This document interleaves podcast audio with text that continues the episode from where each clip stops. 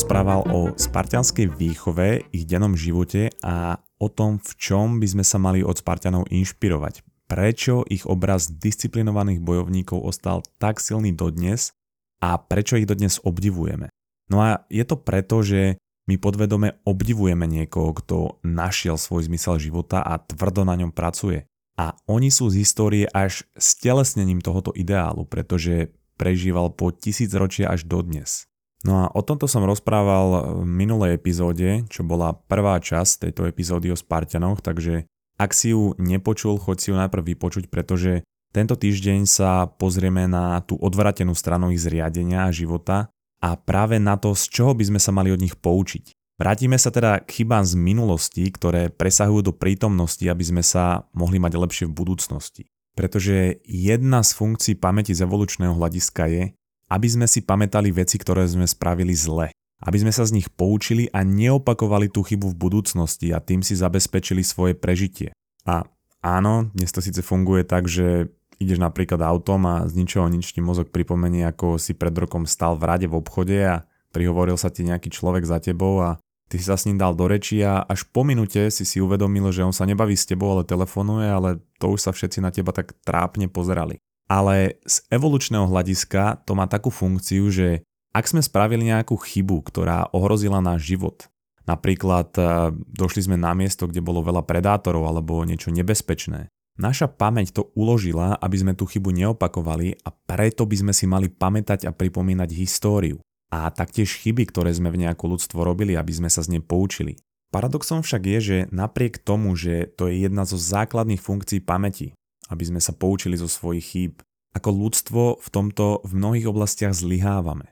Ak sa napríklad pozrieme na politiku, vidíme, že sa opakujú tie isté narratívy len prezlečené v inej farbe. A my ako spoločnosť sme tak slepí, že to nevidíme. Napriek tomu, že predstavitelia daných ideológií používajú tie isté nástroje, tú istú slovnú zásobu a tie isté myšlienky len zabalané do modernejšieho slovníka. A práve tu sa dostávame späť k Spartanom, ktorých obraz neprežil len preto, že sú najväčším ideálom o zmysle života a disciplíne. To by bolo až príliš dobré na to, aby to bola pravda. Ale aj preto, že boli jednou z najväčších propagandistických mašinérií v minulosti. Pozrime sa teda na to, ako fungovala ich propaganda, aký to má presah do dnešnej doby a prečo robíme stále tie isté chyby dokola a ako sa z toho môžeme poučiť.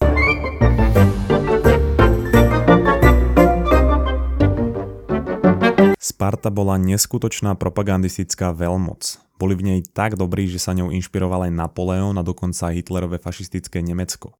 Jedným zo spôsobov, ako sa ich propaganda šírila, bolo prostredníctvom ich remeselníckej vrstvy. To boli ľudia a remeselníci, ktorí síce nemali občianské práva, ale boli považovaní za lakedajmončanov, no a títo remeselníci a obchodníci cestovali po celom Grécku a práve oni rozširovali túto spartianskú propagandu. Samozrejme, že určitý obraz o Sparte bol vybudovaný a ostatné mestské štáty vedeli, ako prebieha výchova a životný štýl v Sparte a taktiež ako Sparta vyzerá na boisku. No a práve preto tejto propagande bolo ľahšie uveriť, keďže Sparta bola meský štát a bolo ich relatívne málo, ale ovládali celý Peloponénsky poloostrov. Vtedy si ale ľudia nevedeli overiť informácie ako dnes. Preto sa museli spolahnúť na slovo toho daného remeselníka alebo obchodníka, ktorý šíril tú spartskú propagandu. A to postupne budovalo obraz o Sparte v očiach ich susedov a vlastne po celom Grécku. Ak teda spojíme spartské bojové schopnosti a ich propagandu, tak je oveľa menej pravdepodobné, že nejaký okolitý štát s nimi chcel ísť do konfliktu. No a dnes o 2500 rokov neskôr, kedy by sme povedali, že sme vyspelejšia civilizácia ako vtedy staroveké Grécko a máme prostriedky na to, ako si zisťovať, či informácie, ktoré príjmame, sú pravdivé alebo nie, teda vieme si overovať ich pravdivosť, my to aj tak nerobíme. A propaganda na nás pôsobí úplne rovnako ako vtedy. S tým rozdielom, že nie len, že sa k nám propaganda šíri, to je samozrejmosť, ale mnoho ľudí si ju samo vyhľadáva a považuje ju za objektívny obraz reality. Pekným príkladom je vplyv Ruska na našom území vyše 30 rokov po páde komunizmu. Ten je v niektorých prípadoch tak extrémny, že ak je povedzme nejaká diplomatická nezhoda medzi Slovenskom a Ruskom, ten vplyv je na našom území tak výrazný, že niektorí Slováci, nehovoriac o politikoch, sa stavajú na stranu Ruska. To je ako keby sa tvoj manžel alebo manželka hádali na pravidelnej báze so susedou a ty sa vždy postavíš na stranu tej susedy. To musí potom niečo vypovedať o vzťahu s tvojim partnerom alebo o tom, aký vplyv na teba má tvoja suseda. Každopádne je to na zamyslenie. Ak sa ale teda vrátime k propagande Sparty, tak oni ju mali tak silnú, že o nich je dodnes obraz, že neprehrali žiadnu bitku. No to až tak pravda úplne nie je, pretože my vieme, že oni prehrali veľa bitiek, ale oni tú prehru vždy boli schopní pretaviť vo víťazstvo prostredníctvom propagandy. Ak sa napríklad pozrieme na ich najslavnejšiu bitku proti Peržanom, kde sa v termopilskom priesmiku postavilo údajne 300 spartianských vojakov proti obrovskej perskej presile, my túto bitku poznáme len z pera Grékov a nie z pera Peržanov, čiže zo strany porazených. A napriek tomu, že údajne 299 Spartianov tam zomrelo a jeden bol teda poslaný naspäť, aby o tom všetkom informoval, táto bitka nie je považovaná ako spartianská prehra, ale ako nejaký hrdinský odpor úžasnej Sparty. Ale keby sa ťa niekto spýtal, že či si myslíš, že v nejakej vojne, ak jedna strana stratila 99,7% svojej armády, že či vyhrala, tak by si asi nepovedal, že jasné, to je tak silná výhra, že z toho spravím najznámejšiu bitku v histórii. Takže na jednej strane máme vonkajší obraz o Sparte, ktorá je bojovou veľmocou a je neporaziteľná, pretože žiadnu bitku teda neprehrala údajne. Ale aby bola tá propaganda účinná, tak jej musia veriť aj vlastní obyvatelia. A tu presne, ako som spomínal v predchádzajúcej epizóde, pomáhala spartianská výchova, ktorej cieľom bolo vytvoriť poslušného vojaka, a teda občana, ktorý nebude mať vlastné myšlienky a názory a príjme všetko, čo mu štát nadiktuje. Pretože samozrejme takýto vojak potom nebude spochybňovať rozkazy svojich nadriadených a nebude spochybňovať informácie, ktoré mu podkladá štát vo forme propagandy. No ale takéto režimy tu máme aj dnes. Sú to režimy, kde je sloboda slova skloňovaná, ale v skutočnosti iba vtipom, pretože sloboda slova je tam slobodou dovtedy, dokiaľ kopíruje slovník vládnucej strany. Pokiaľ začnú zaznievať hlasy, ktoré si dovolia odtrhnúť sa od narratívu vládnej strany a teda propagandy, či už z úst opozičného politika, novinára alebo z úst bežného civila, takáto sloboda slova sa stáva trestná. A teda paradoxne človek, kvôli v úvodzovkách slobode slova, svoju slobodu stráca a v niektorých krajinách je táto strata slobody ešte tá najnižšia daň, ktorú človek zaplatí. Ak sa teda snažíme dnes zrovnoprávniť obyvateľstvo a snažíme sa presadzovať slobodu slova a demokratizáciu spoločnosti, takéto režimy by v dnešnej dobe už nemali mať miesto. Ale napriek tomu vidíme krajiny, kde sú pri moci diktátori a v niektorých krajinách sú v rúchu prezidenta či premiéra. To ale nič nemení na tom, že presadzujú svoju ideológiu a odtrhujú sa od demokracie a toto je ten hlavný problém. Pretože ideológia vyplýva z pohľadu daného človeka na svet. A my máme každý úplne inak postavenú realitu. Každopádne v histórii ešte neexistoval žiadny človek, ktorý bol tak dokonalý a vznešený, aby vytvoril perfektnú ideológiu. Ideológ totiž pomenúva problémy a ich príčiny a následne na ne ponúka riešenia. No a tu vidím taký prvý nedostatok, pretože problémy, ktoré ideológ pomenúva, ako napríklad chudobu povedzme, sú veľmi komplexné a majú extrémne veľa príčin. A je teda ťažké povedať, aké tie príčiny sú. Ale väčšinou sú na ne ponúkané extrémne jednoduché riešenia. A keby chcel byť nejaký ideológ sofistikovaný a chcel by ponúknuť relevantnú príčinu, nie je to vždy úplne pravdivé, pretože korelácia nerovná sa kauzalita. Teda v preklade to, že pozorujeme spoločný výskyt dvoch javov, neznamená, že spolu súvisia. Príklad. Dáta môžu naznačovať, že 100% ľudí, ktorí nemajú radi Davida Hazelhoffa a jeho úžasné seriály, nakoniec zomrú. Ale či to je naozaj príčinou ich smrti, to už nechám na teba. Každopádne je tu veľa priestoru na omyl pri tej ideológii, pretože ideológ môže zle pomenovať problém a zle pomenovať príčinu. A my teda môžeme začať riešiť príčinu, ktorá nesúvisí s problémom. A je to vo výsledku iba pokus omyl. Potom tu taktiež boli ideológie, ktoré ako príčinu nejakého problému poukazovali aj na skupinu obyvateľstva. Napríklad za to, že sa nemáš dobre alebo že nemáš prácu, môže žid. Alebo za to, že nebudeš sa mať dobre, môže utečenec, ktorý tu síce ešte není, ale bude. Uvidíš. Čiže tu neexistujú jednoduché problémy ani jednoduché riešenia. Iba politici, ktorí tieto jednoduché riešenia ponúkajú v podobe slovníka, ktorému rozumie každý človek. Následne, ako tieto riešenia a slovník ideológa začínajú naberať na nejakej popularite, začína to byť ešte nebezpečnejšie vďaka niečomu, čomu sa psychológii presvedčania hovorí social proof, alebo teda spoločenský dôkaz. To spočíva v tom, že ak vidím, že veľa ľudí okolo mňa niečo robí, tak to vo mne vyvoláva pocit, že to je správne a mal by som to robiť aj ja. Veľmi častá taktika pri sales, kedy povedzme ponúkam nejakú službu na, ne- na nejakej ulici, napríklad čistenie striech, a zaklopem na dvere a poviem tomu človeku, že čistíme strechy a práve čistíme u vášho suseda a že budeme vlastne čistiť viacerým ľuďom na jeho ulici a že som si všimol, že aj on potrebuje vyčistiť tú strechu a vysvetlím mu, prečo to je dôležité. No a v ňom to vyvolá pocit, že aha, aj sused si to nechal spraviť aj viac ľudí na mojej ulici, tak mal by som si to asi dať vyčistiť aj ja, keďže ako mi tento selsák vysvetlí, je to dôležité a práve to, že si tú službu objednalo viac ľudí na tej ulici, teda ľudí, ktorých on pozná, tomu dáva istotu, že to je správne rozhodnutie a hlavne vtedy, ak v tej oblasti nie je úplne doma. Alebo poviem príklad, ktorý sa lepšie hodí na slovenské a české pomery. Ideš na hodovú zábavu do Horných Orešian a nalievajú tam tri druhy alkoholu, ktoré nepoznáš. No a jeden z tých troch druhov tam pijú úplne všetci, na ktorých sa pozrieš. Tak ktorý typ alkoholu si asi objednáš? No a v politike sa tomuto hovorí efekt snehovej gule. Teda čím viac podpory nejaký politik naberá, tým viac toho social proofu alebo teda spoločenského dôkazu mu to dodáva, ale výhoda toho, že som ti to teraz povedal, je to, že už tú techniku poznáš a nemusí to ovplyvňovať tvoje rozhodovanie. Pretože je oveľa viac relevantných faktorov, na základe ktorých by si sa mal rozhodovať. A teraz prichádzam asi k najdôležitejšiemu bodu, ktorý súvisí aj s dôležitou vlastnosťou v dnešnej dobe a to je kritické myslenie.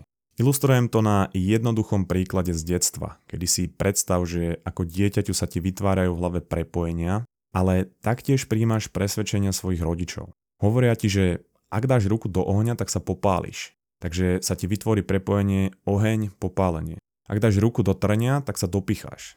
Takže prepojenie, trenie, dopichanie. Ale potom si rovnako robíš aj prepojenia na iné presvedčenia, napríklad náboženské alebo politické, alebo taktiež aj športové.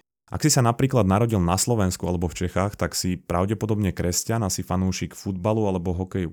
Indii by si bol zase treba hinduista a miloval by si kriket a tak ďalej. Naskytuje sa teda otázka, že či sa niekedy zamýšľaš nad tým, či sú tie presvedčenia, ktoré ti boli dané, správne. Pretože čo ak, povedzme, tvoji rodičia vychádzali z nesprávnej ideológie? Čo ak Vyrastali za komunizmu napríklad a ich prepojenia formovala táto ideológia. A ty ich držíš len preto, že sa ti vytvorili v hlave, keď si bol ešte dieťa.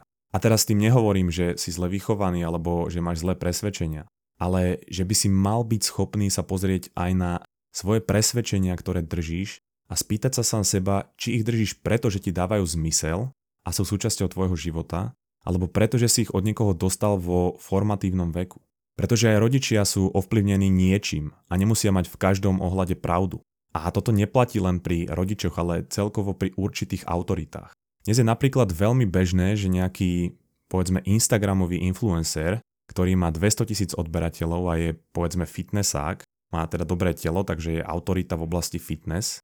No a takýto influencer rozdáva rady v oblasti zdravia, ktoré nemusia byť vôbec správne. Ale tým, že má tú autoritu vybudovanú v jednej oblasti, teda vo fitness, ľudia sú viacej náchylní prijať tú jeho radu, pretože ho držia ako určitú autoritu. A aj keby trepal úplné hlúposti, vždy sa tam nájde určité percento ľudí, ktorí ho drží za tak veľkú autoritu, že tie informácie jednoducho príjme a nebude sa na nimi ani zamýšľať.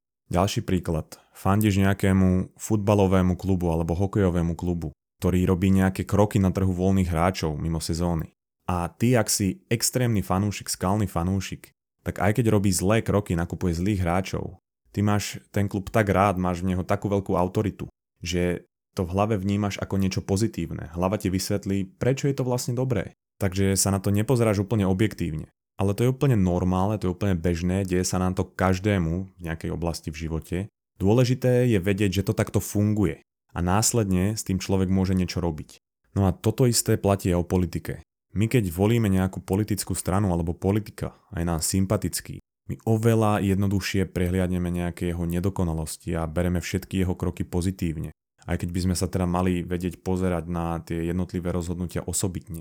Nemali by sme sa nechať ovplyvniť našim mozgom a tým halo efektom, ktorý som už niekoľkokrát spomínal, že ak mi je niekto alebo niečo sympatické, predpokladám, že je kompetentný aj v iných oblastiach. Preto aj keď fandím nejakému klubu, snažím sa objektívne pozerať na jednotlivé rozhodnutia. Aj keď sú moji rodičia autorita, nepríjmem všetko ako samozrejmosť a nepredpokladám, že majú vo všetkom pravdu. A to isté sa týka aj politikov, aj vzťahu a no samozrejme pri vzťahu je výnimka pri mužoch, ktorí sú pod papučou, pretože tam je vždy iba jeden človek, čo má vždy pravdu, takže tu to úplne neplatí. A ty nemusíš veriť ani všetkému, čo ti hovorím ja, ak ti to nedáva zmysel, alebo ak s niečím, čo hovorím, nesúhlasíš, správ si o tom vlastný rešerš. Môže sa stať, že ja mám medzery v mojom rešerši, alebo môj pohľad na svet sa nezhoduje s tými tvojimi informáciami, ktoré držíš. Ale naopak ty ak zistíš, že nejaké tvoje presvedčenie, ktoré držíš dlho, ti nedáva logiku alebo zmysel, snaž sa pripustiť si, že môže byť pravda aj niečo iné, ak sú na to relevantné dáta a dôkazy. Predstav si vedca, ktorý 10 rokov pracuje na rozlúsknutí tej najstaršej otázky a to je, či je lepšie mať vlasy na miesto zubov alebo zuby na miesto vlasov. No a on 10 rokov pracuje na tom, že sa snaží dokázať, že je lepšie mať vlasy na miesto zubov. Je o tom hlboko presvedčený, zbiera dôkazy, zbiera hypotézy. No a po 10 rokoch príde za ním vedec z inej univerzity a ukáže mu, že jeho teória bola zlá, pretože on dokázal úplný opak a odprezentuje mu, že je výhodnejšie mať zuby na miesto vlasov. Samozrejme, musí byť extrémne ťažké po desiatich rokoch výskumu opustiť svoje presvedčenia a nahradiť ich novými. Ale musí to ten vedec spraviť, aby sa posunul v svojej oblasti a mohol napredovať a začať nejaký nový výskum. A presne toto isté platí aj o živote. Slepo následovať nejaké presvedčenie, aj keď sú tam nejaké červené vlajky, to ťa ďaleko nedostane. Naopak ty ostaneš zaseknutý na jednom mieste a budeš mať veľmi ťažký život. Pretože vsadiť všetky peniaze na jednu kartu predstavuje riziko, že ty môžeš síce vyhrať obrovskú kopu peňazí, ale taktiež je veľmi vysoká šanca, že o všetko prídeš. Čiže určite je nejaká šanca, že všetky tvoje presvedčenia sú správne a že si vsadil na správne autority, politické strany alebo zdroj informácií. Ale čo ak si nevsadil? A dá sa to premietnúť aj do inej časti života. Veľakrát sa stáva, že človek sadí všetko na jednu kartu v podobe vzťahu alebo práce. Určite máš kamoša alebo kamošku, ktorý si našiel frajerku alebo frajera a potom si ho dva roky nevidel. A keď sa rozišli, tak sa zase ukázal, lebo bol úplne zlomený alebo zlomená a potreboval podržať. Pekne to ilustruje také prirovnanie, že predstav si svoj život ako strechu chrámu Panteón zo starovekého Grécka. A jednotlivé stĺpy, ktoré tú strechu držia, sú oblasti tvojho života. Čiže jeden stĺp sú kamoši, druhý je práca, tretí sú záľuby, potom tam je priateľka, vzťah, rodina a seriály Davida Hazelhoffa. A takto vybudovaný chrám je samozrejme stabilný, pretože ho podopiera niekoľko stĺpov.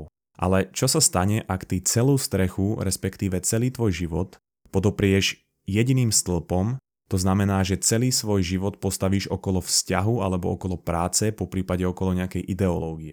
Ak ten stĺp potom spadne, tak ti spadne celá strecha a zborí sa ti celý chrám, teda život. A myslím si, že pekne to vystihuje záver filmu Pelíšky, kedy Jedna z tých hlavných postav, ten otec tej rodiny Šebek, ktorého hral Miroslav Donutil, bol presvedčený komunista. Vždy ich obhajoval a robil všetko preto, aby bol dobrým súdruhom a mal teda celý život postavený okolo komunistickej ideológie. A na konci, keď vtrhli vojska Sovietskeho zväzu na územie Československa, aby nás okupovali v roku 1968, on to nechápal, nechcel tomu uveriť a následne keď zistil, že to je pravda, to zborilo ten jeho stĺp, okolo ktorého postavil celý svoj život. Bral to ako zradu a pokúsil sa spáchať samovraždu.